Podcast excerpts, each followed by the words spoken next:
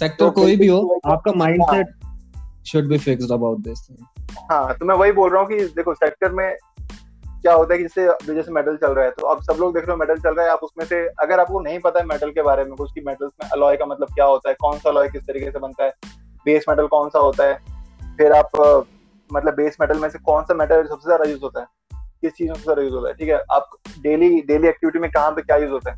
तो आप सिर्फ़ जो सबसे बड़ा शेयर है उसी को खरीदो।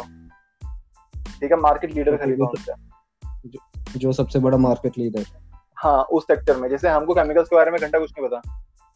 ठीक है तो हम केमिकल हम्म। में जाके ना हम जाके ये ये करने नहीं बैठेंगे विंती ऑर्गेनिक्स और लक्ष्मी ऑर्गेनिक्स के डिफरेंस पता करने नहीं बैठेंगे। कौन सा बंदा इनमें से कौन सी कंपनी क्या स्पेशलिटी केमिकल बनाती है हमको समझ भी नहीं आने वाला। ठीक है इसलिए जो सेक्टर नहीं पता अगर आपको उसमें प्ले करना है तो हमेशा सेक्टर लीडर पकड़ो जो कि टाटा स्टील है। और दूसरा मैं बोलूँगा सेल ठीक है? सेल सेल हाँ।